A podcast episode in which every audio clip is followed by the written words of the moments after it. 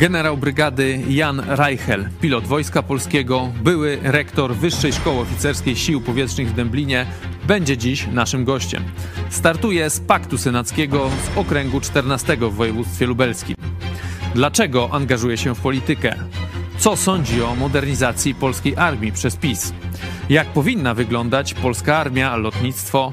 Jak ocenia zakupy wojskowe realizowane przez Polskę? I co sądzi o wojnie w Izraelu? Co sądzi o akcji Murem za polskim mundurem? Oraz jaki ma program wyborczy? Generał ciekawie opowiada też o swoim kontrkandydacie z PiSu, który do od 20 lat jest zawodowym senatorem, który nie podjął żadnej sensownej przez te 20 lat inicjatywy. Senator Gogacz, bo o niego chodzi, nie chciał debatować z panem generałem. Co powie pan generał, zobaczycie już za chwilę.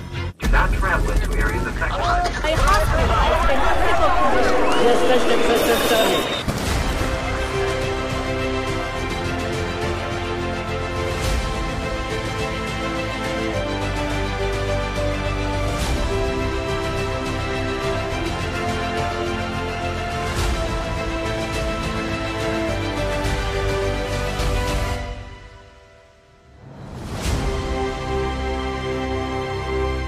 Nami generał brygady Jan Reichel, pilot Wojska Polskiego, były rektor Wyższej Szkoły Oficerskiej Sił Powietrznych w Dęblinie, profesor Uniwersytetu w Siedlcach. Witam pana generała bardzo serdecznie. Dzień dobry panie redaktorze, dzień dobry państwu. Jest pan kandydatem Paktu Senackiego na okręg 14. To jest powiat lubartowski, łukowski, opolski, puławski i rycki w województwie lubelskim. Panie generale, spotykamy się w trybie wyborczym. Będziemy o tych wyborach rozmawiać, no ale nie sposób zapytać pana jako wojskowego o to, co się wydarzyło e, przed kilkoma dniami już tak w Izraelu. Jak pan zareagował jako wojskowy na to, co się stało? Jakie są pana przemyślenia? No tak, sobota. Wydaje nam się, że to jest taki region odległy od, od Polski w porównaniu do tego, co się dzieje, e, co się dzieje w czasie konfliktu na, na Ukrainie. Ale, ale to jest sytuacja bardzo niepokojąca. Z tego względu, że prawdopodobny czas tego wydarzenia i okoliczności są bezpośrednio związane z tym, co się dzieje na, na Ukrainie. E, wiemy o tym, że Palestyńczycy byli kilkakrotnie w Moskwie e, i prawdopodobnie sugestia takiego rozegrania tej sytuacji właśnie płynęła stamtąd. Być może, być może oczywiście pośrednikiem jest, jest, y, jest Iran, ale, ale to nie zmienia y, y, tej kwestii, że, mm, że to, jest, to są zdarzenia powiązane ze sobą. Dlaczego?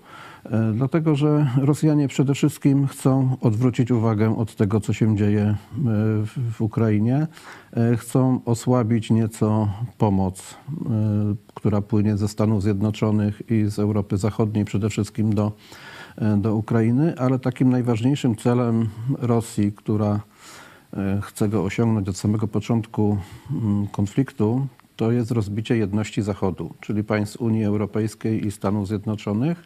I mamy tego przykłady. Już bodajże wczoraj prezydent Turcji e, zapowiedział oficjalnie, że problem państwa mm, Izrael i, i ewentualnego e, państwa palestyńskiego może być rozwiązany tylko i wyłącznie wówczas, kiedy to niepodległe państwo palestyńskie powstanie. Więc to jest nieco inna narracja niż, niż aktualna narracja tych wszystkich państw europejskich i Stanów Zjednoczonych.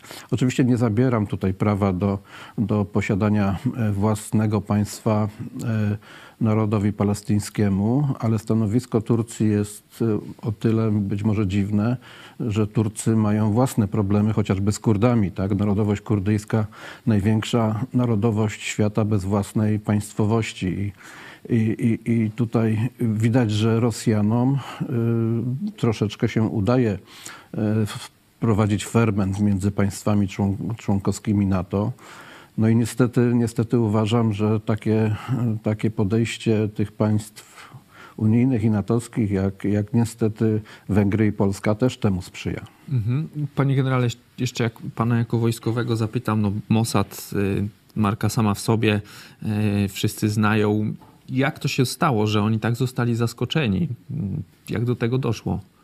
No tutaj nie jestem w stanie jednoznacznie odpowiedzieć, bo pewnie większość z nas by chciała wiedzieć, jak do tego doszło, ale, ale możemy przeanalizować ostatnie miesiące, a w zasadzie ostatni rok, e, kiedy to w Izraelu dochodziło do próby ograniczenia jak gdyby swobód obywatelskich poprzez e, te zapisy zmiany w konstytucji też, tak? dotyczące, dotyczące sądownictwa. I prawdopodobnie wywiad izraelski skupił się przede wszystkim na tej sytuacji wewnętrznej, pomijając to, co się dzieje, dzieje, dzieje wokół. Mhm. To przejdźmy już teraz do, do wyborów w Polsce, do polskiej polityki. Panie generale, pan e, były wojskowy. Dlaczego decyzja o zaczęciu przygody z polityką, próby e, startu e, do Senatu? No często to pytanie, często to pytanie jest mi zadawane dlaczego. E, Dlatego, że widzę, co się dzieje wokoło. E, Dlatego, że nie zgadzam się z aktualną polityką naszych rządzących, szczególnie Ministerstwa Obrony Narodowej w stosunku do perspektywy rozwoju naszych, e, naszych sił zbrojnych.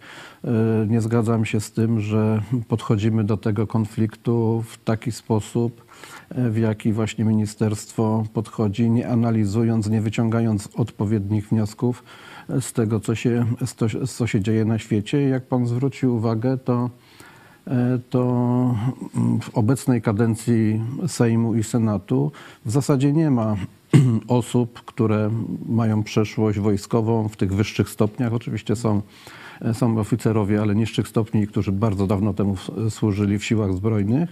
I myślę, że w tak szczególnej sytuacji, w jakiej jesteśmy, czyli wojna tutaj 150 kilometrów od nas, e, która się toczy, wojna pełnoskalowa i która się nie skończy z dnia na dzień, chociażby nawiązując do pana pierwszego pytania o, o Izrael, zasługuje na to, aby do parlamentu dostały się osoby, które mają odpowiednią wiedzę i odpowiednie doświadczenie, a nawet jeżeli powiedzmy ta, ta wiedza jest niewystarczająca, to wiedzą jak ten system działa i wiedzą jak podejść do niego systemowo, aby, e, aby, aby to było lepiej niż to jest aktualnie. Mhm. Powiedział pan, że nie zgadza się pan z perspektywą rozwoju sił zbrojnych przez, przez MON. No, MON to jest taki sztandarowy teraz y, program PiSu, powiedzmy ten zakupy. Jakby mógł pan pokrótce to rozwinąć? Czy z jaką perspektywą rozwoju się pan nie zgadza i jakie, te, bo mówił pan też o wnioskach, że nie wyciągamy wniosków z Ukrainy. Przede wszystkim takim podstawowym moim zarzutem jest budowanie 300-tysięcznej armii w oparciu o sz- szeregowych dobrowolnej służby wojskowej i Wojska Obrony Terytorialnej. Rzeczywiście te, te rodzaje służb są potrzebne, ale na współczesnym polu walki nie decydują, nie decyduje ilość, a decyduje przede wszystkim jakość. Jeżeli byśmy podeszli do tego w taki sposób e, systemowy, to musimy sobie zdać sprawę, że utrzymanie w przyszłości armii 300-tysięcznej no będzie niewyobrażalnym wysiłkiem finansowym dla naszego państwa i aktualnie w Europie no, taka armia praktycznie, praktycznie nie istnieje. Musimy sobie zdawać również sprawę z tego, że e, jeżeli byśmy się chcieli samodzielnie przeciwstawić Rosji, to stoimy na bardzo słabej pozycji i przede wszystkim upatrywałbym, upatrywałbym naszego powodzenia w ewentualnym konflikcie poprzez sojusze, w których jesteśmy człon- członkiem, ale nasza pozycja powinna być zdecydowanie większa, lepiej wykorzystana ta sytuacja, która jest aktualnie na Ukrainie. No my niestety skłóciliśmy się z wszystkimi naszymi sąsiadami, łącznie z Ukrainą co nie sprzyja e, tego rodzaju, e, tego rodzaju jak gdyby postanowieniom e, sojuszniczym. Proszę zwrócić uwagę, że e, podejmujemy decyzję o zakupie nowego sprzętu, jak gdyby bez dogłębnej analizy tego, co miało miejsce na froncie, na froncie ukraińskim. Trzeba pamiętać o tym, że jeżeli teraz kupujemy współczesne, nowoczesne systemy uzbrojenia, to my je kupujemy na 30-50 lat do przodu, bo taki jest okres użytkowania współczesnego sprzętu wojskowego e, w siłach, w siłach zbrojnych. Oczywiście ten sprzęt musi przejść określone remonty, określone modernizacje w trakcie jego użytkowania, ale w takiej perspektywie musimy patrzeć. Jak pan sobie przypomni, to jednym z pierwszych takich decyzji, e, które podjęliśmy, to było, był zakup tureckich bajraktarów, które rzeczywiście zrobiły furorę w pierwszych dniach wojny, ale w efekcie okazało się, że Cicho jest o że cicho jest o tym, bo ich po prostu nie ma. One, Rosjanie znaleźli takie środki przeciwdziałania tego rodzaju systemom, że one są praktycznie bezużyteczne, jeżeli nie zostały już praktycznie całkowicie zniszczone, a my zostaliśmy e, z eskadrą, czy nawet więcej te, tego rodzaju środków, e, tego rodzaju środków e, na naszych, na naszych lotniskach. Oczywiście te środki są potrzebne, ale bezpilotowe, bo, bo to ta wojna pokazuje, że, że bezpilotowce to jest przyszłość przynajmniej na najbliższy okres czasu y, działań wojennych, ale innego rodzaju. Innego rodzaju. Kolejnym takim przykładem jest y, chociażby y, no, zakup czołgów mm, Abrams, czołgów, które są pozbawione, przynajmniej w tej pierwotnej wersji zakupu, tak zwanej obrony aktywnej a doświadczenia ukraińskie pokazują, a nawet, a nawet te doświadczenia, które miały miejsce teraz y, w Izraelu, że czołg bez aktywnej obrony jest bronią bezużyteczną. Skoro mamy być, skoro mamy być armią o charakterze obronnym, y, to taka ilość czołgów moim zdaniem jest nam zbyteczna. Za te pieniądze możemy kupić znacznie więcej systemów przeciwpancernych, rakietowych, chociaż rakietowych żeśmy też kupili sporo, y, które, które przyniosą znacznie lepszy efekt niż kupowanie tego rodzaju broni bez pełnego jej wyposażenia. E, jestem też przeciwny podejściu e, Ministerstwa Obrony Narodowej do rozmieszczania naszych jak najlepszych sił na terytorium tutaj wschodniej części kraju, bezpośrednio przy granicy, bo to trzeba sobie wyraźnie powiedzieć. Przykład, e, żeby nie szukać w Ukrainie, przykład izraelski też podaje, że czołgi, które były przy granicy albo zostały zniszczone, albo wręcz przejęte przez, przez Palestyńczyków. Więc y, trzeba pamiętać i wychodzić z takiej zasady, że wojsko nie walczy w garnizonie, w którym stacjonuje.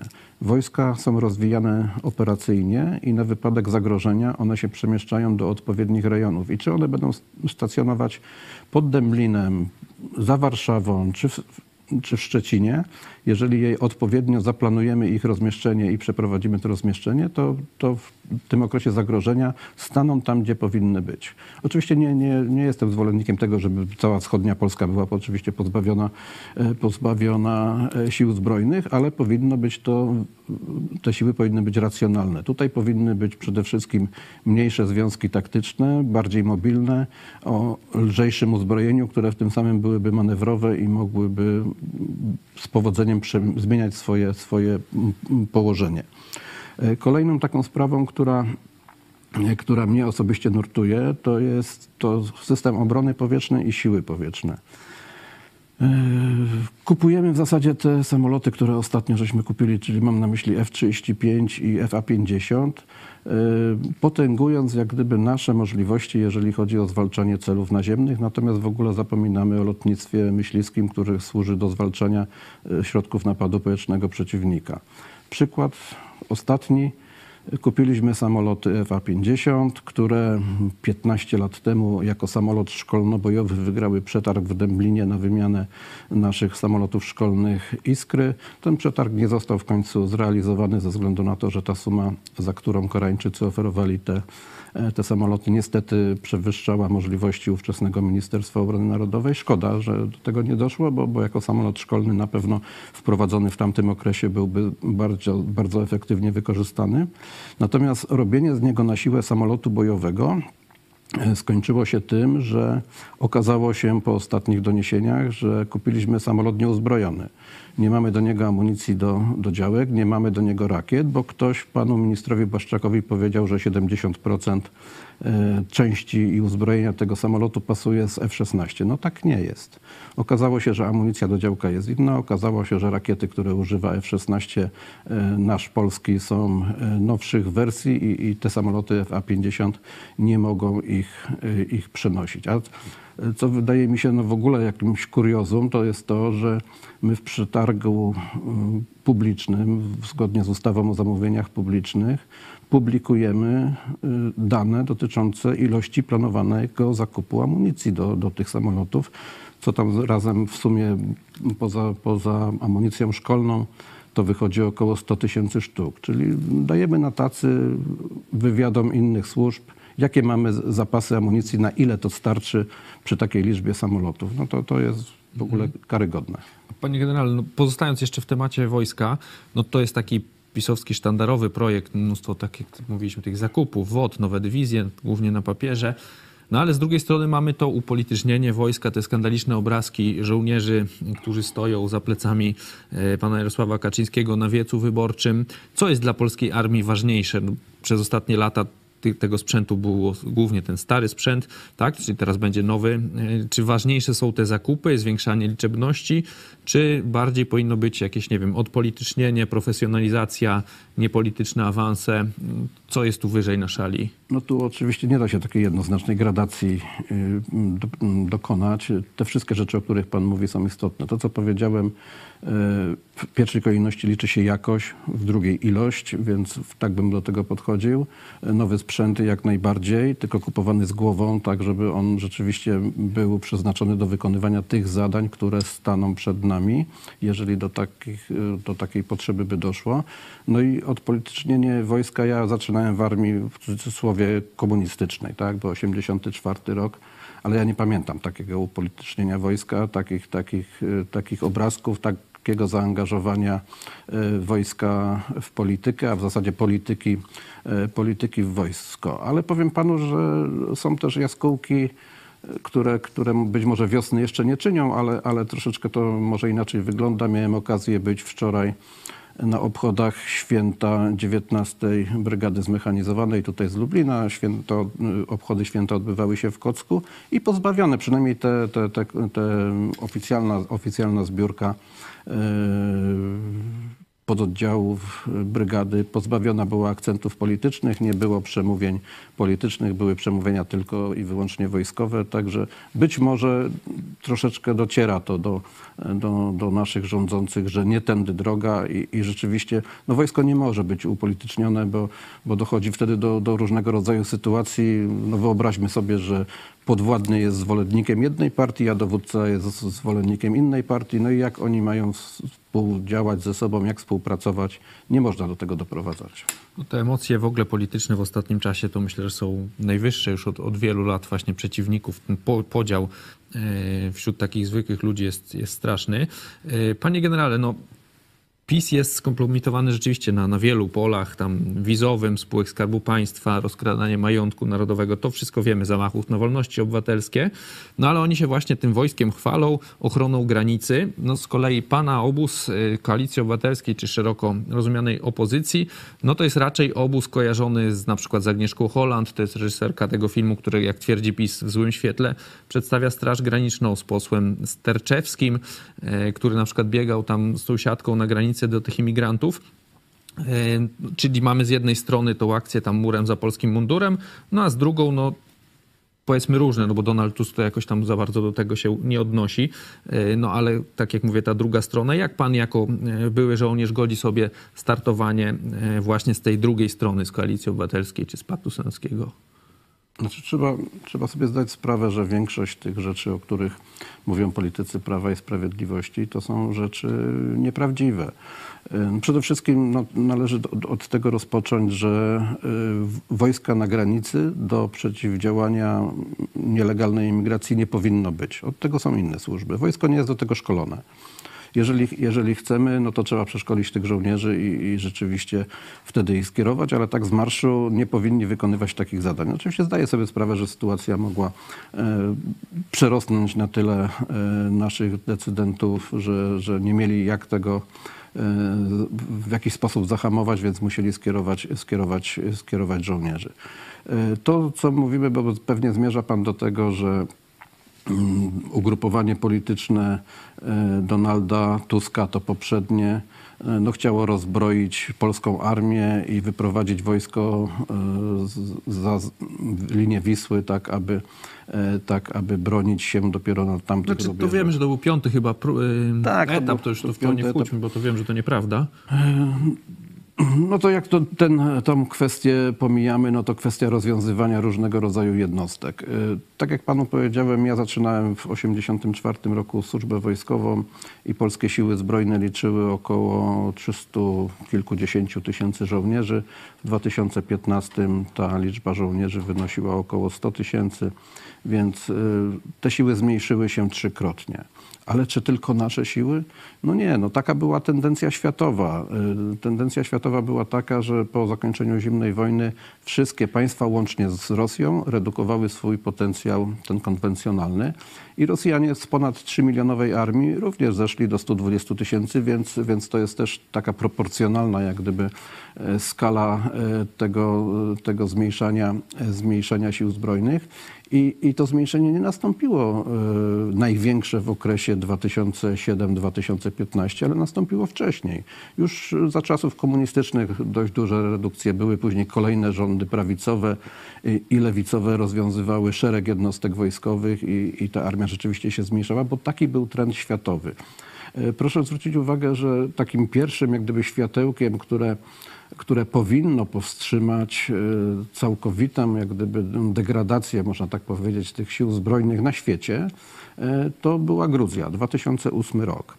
E, To wtedy Putin pokazał jako, jako przywódca po raz pierwszy, że, że potrafi, potrafi dokonać takich ruchów, które są nieprzewidywalne. Ale proszę zwrócić uwagę, jak to się skończyło. Mm, Zabiegi polityczne doprowadziły w zasadzie do zakończenia tego konfliktu i, i niestety tutaj Putin oszukał w zasadzie cały świat, bo przywódcy NATO, przywódcy Unii Europejskiej, przywódcy innych państw uznali, że zabiegami dypl- dyplomatycznymi mogą przekonać Putina do, do, do wstrzymania działań, do rozstrzygnięcia tego konfliktu. Oczywiście on swoje cele osiągnął, może nie wszystkie, ale, ale, ale tak było. I, I to nie było tym czerwonym światłem dla, e, dla niestety, dla, dla, dla większości państw e, natowskich. Dopiero, dopiero 2014 rok, kiedy, kiedy rzeczywiście dokonał aneksji Krymu i rozpoczął działania wojenne e, w Donbasie, to dopiero zaczęło się to czerwone światełko naprawdę, e, naprawdę świecić. I, i, I trzeba zwrócić uwagę, co się wydarzyło w Polsce od 2015 roku do momentu wybuchu wojny. No niewiele się wydarzyło. E,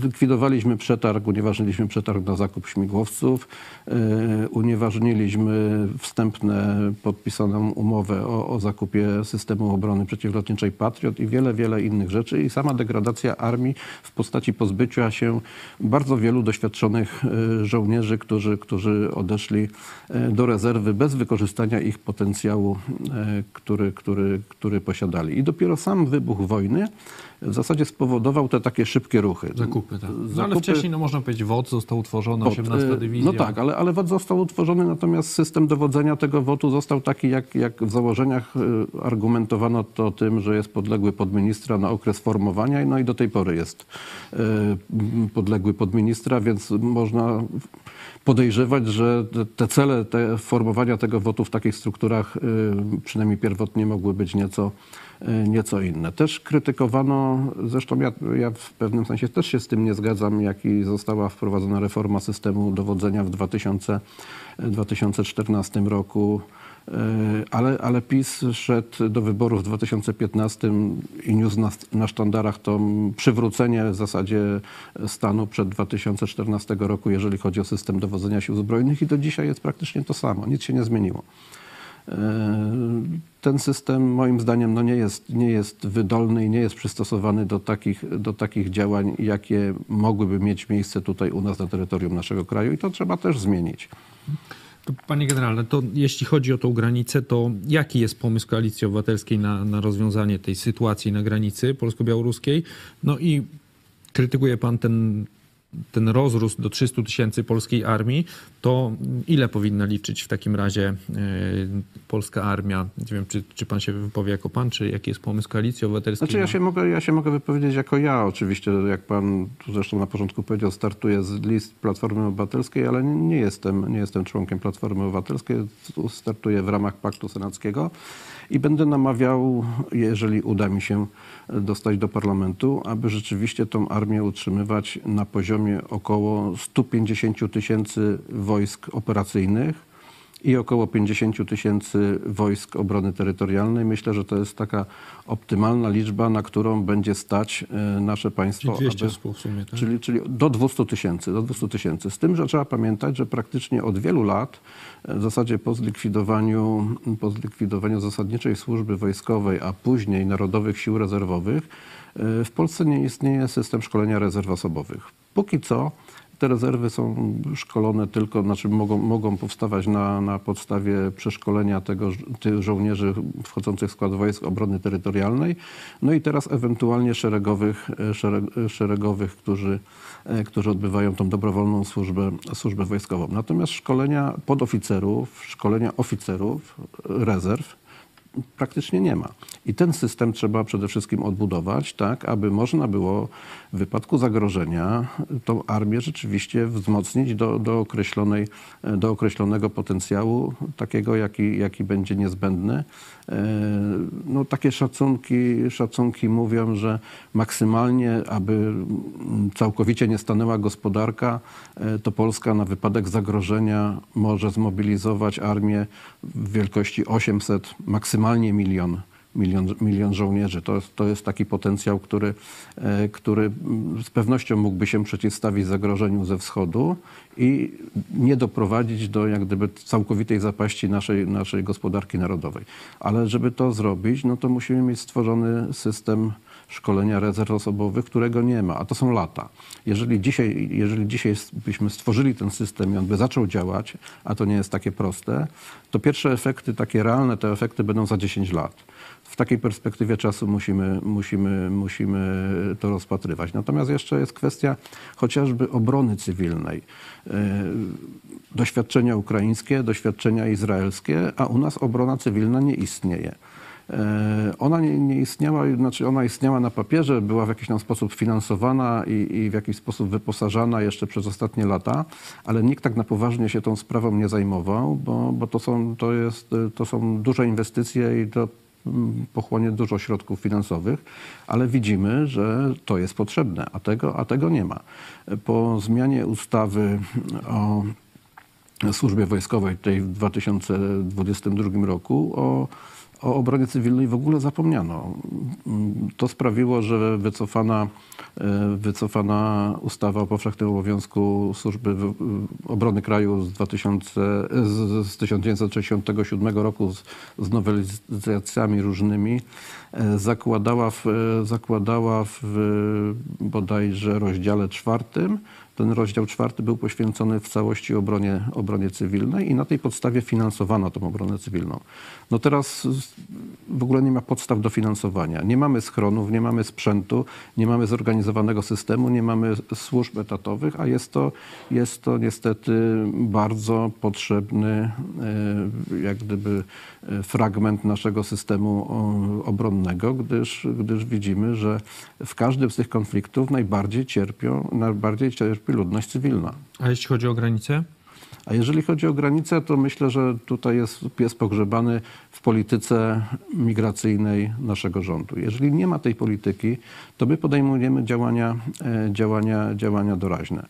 E, uważam, że należy stworzyć system, który, który pozwoli na odpowiednie na odpowiednie, jak gdyby, odpowiednią weryfikację w, w określonym czasie Y, osób, które ewentualnie przybędą y, do naszego kraju. To, że y, migranci są nam potrzebni, nie ulega wątpliwości, bo brakuje rąk do pracy i pewnie ten problem będzie się, będzie się pogłębiał, więc, więc tutaj należy iść w tym kierunku, aby stworzyć odpowiedni system, który pozwoli na sprowadzanie do, do, naszego kraju, do naszego kraju osób, które będziemy w stanie zweryfikować i w jakiś sposób zaasymilować.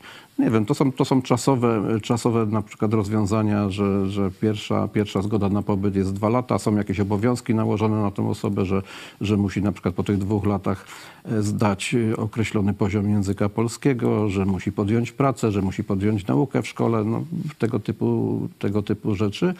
Kolejny okres na przykład po pięciu latach, który który również weryfikuje pod tym kątem i ewentualnie po, po, w następnym trzecim kroku, po 8 czy 10 latach, y, taki, taki, taki człowiek mógłby zostać na stałe. Oczywiście jestem, jestem przeciwny jakiemukolwiek wpuszczeniu nielegalnych emigrantów. To, to powinno być zweryfikowane pod, pod kątem, e, pod kątem e, szczelności naszych, naszego systemu granicznego.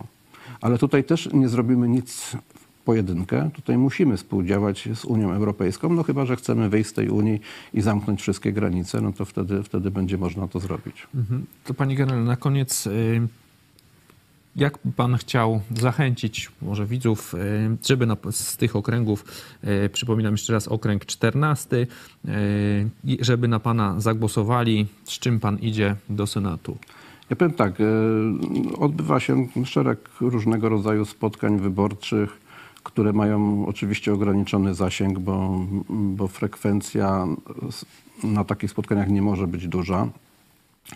Bardzo dziękuję za zaproszenie, bo, bo, bo, bo, bo, bo jak gdyby mogę zaistnieć wśród wyborców e, ze swoimi poglądami. Natomiast ch- chciałem powiedzieć, że zaprosiłem do debaty, aby porozmawiać o sprawach programowych dotyczących bezpieczeństwa, bo tym, tym ja się chcę głównie zajmować i taki jest, takie jest hasło wyborcze Prawa i Sprawiedliwości, bezpieczna przyszłość Polaków.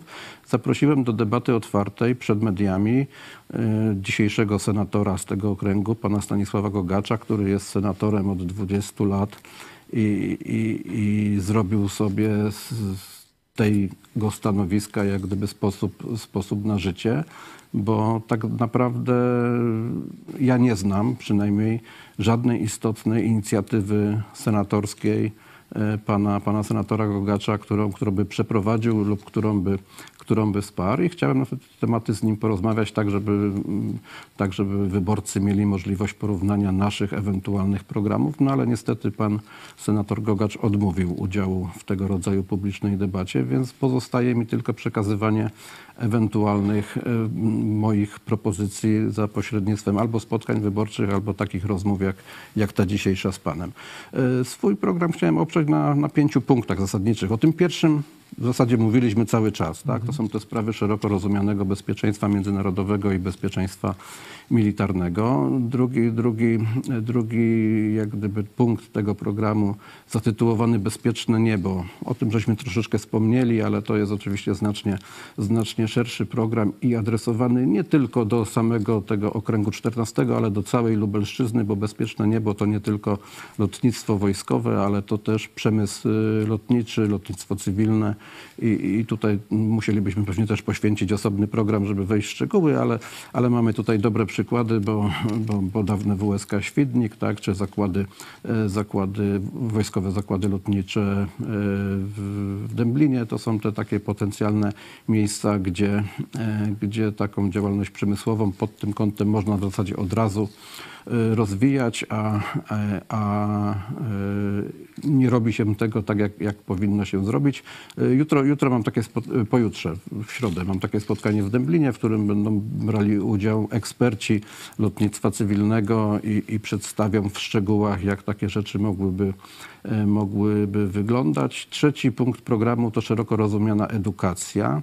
E, Tutaj czuję się też w pewnym sensie kompetentnym, no bo tą edukacją zajmuję się jeszcze w, w, będąc w służbie wojskowej jako rektor e, Dęblińskiej Szkoły Orląt, a teraz aktualnie jako pracownik naukowy e, Uniwersytetu w Siedlcach. I tutaj takim moim jak gdyby pomysłem jest przedstawienie takiego kompleksowego programu adresowanego do wszystkich poziomów edukacji, zaczynając od szkół podstawowych do szkół e, wyższych, e, polegającego na odchudzeniu podstawy programowej do niezbędnego minimum, tak aby ona mogła się zawierać w ciągu trzech dni szkoleniowych.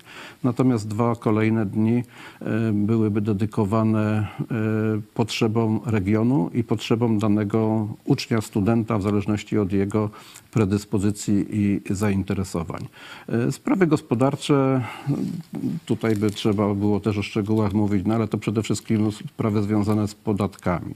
Ten system podatkowy, który jest bardzo skomplikowany, no, należy bezwzględnie uprościć i pozbawić możliwości państwa e, takiego obciążenia podatkowego, które jest nakładane na, szczególnie na małe i, i, i średnie, średnie firmy, które działają. No sam jestem e, przedsiębiorcą jednoosobowym i, i wiem, jak to, wiem, jakie to jest obciążenie. Ostatni punkt e, tak, mojej, ujęty w moim, moim programie e, dotyczy tak zwanego senatora obywatelskiego, a, a kryje się pod tym możliwość uzyskania konsensusu i współpracy w istotnych sprawach dla regionu na poziomie od obywatela poprzez władze samorządowe, władze e, wojewódzkie do władz tych parlamentarnych, bez względu na opcje polityczne. Mi się kiedyś to udało zrobić przy projekcie, e, przy projekcie Akademii Lotniczej, gdzie mm, bez względu na, na poglądy polityczne e, wszyscy zainteresowani z województwa lubelskiego e, przyjęli jako, jako swój sztandarowy program ideę powstania Akademii Lotniczej i wszyscy nas wspierali i, i doprowadziliśmy do tego. W efekcie oczywiście to tam miało swoim, w swoim koleje losu inne, ale że ta Akademia, to znaczy, że szkoła w ogóle uzyskała uprawnienia, do, do, do, które ją upoważniały do bycia Akademią, no i w efekcie ta Akademia powstała. Więc to tak w telegraficznym skrócie. Dziękuję panu bardzo serdecznie za rozmowę. Był z nami Dziękuję. generał brygady Jan Reichel, kandydat paktu senackiego e, z okręgu 14, czyli tutaj północny e, zachód województwa lubelskiego. Jeszcze raz bardzo dziękuję za rozmowę. Dziękuję. Dziś o godzinie 20 na YouTube, Facebooku i Instagramie zapraszamy na drugi odcinek serialu Chojecki Kasacja. Historia niezłomnego pastora za krytykę prezydenta Dudy i Kościoła katolickiego został skazany na roboty przymusowe. Czy wygra walkę o wolność? Zobacz kulisy sprawy z ukrytej kamery. Drodzy Państwo, ja proszę o opuszczenie e, terenu. Może zostać tylko jedna osoba.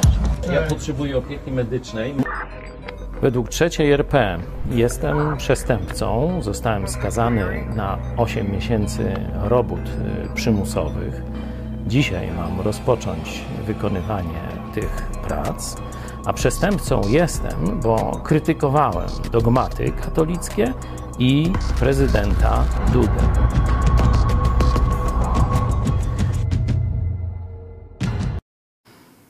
Na koniec posłuchajmy, jak dymisję generałów skomentował pastor Paweł Chojecki.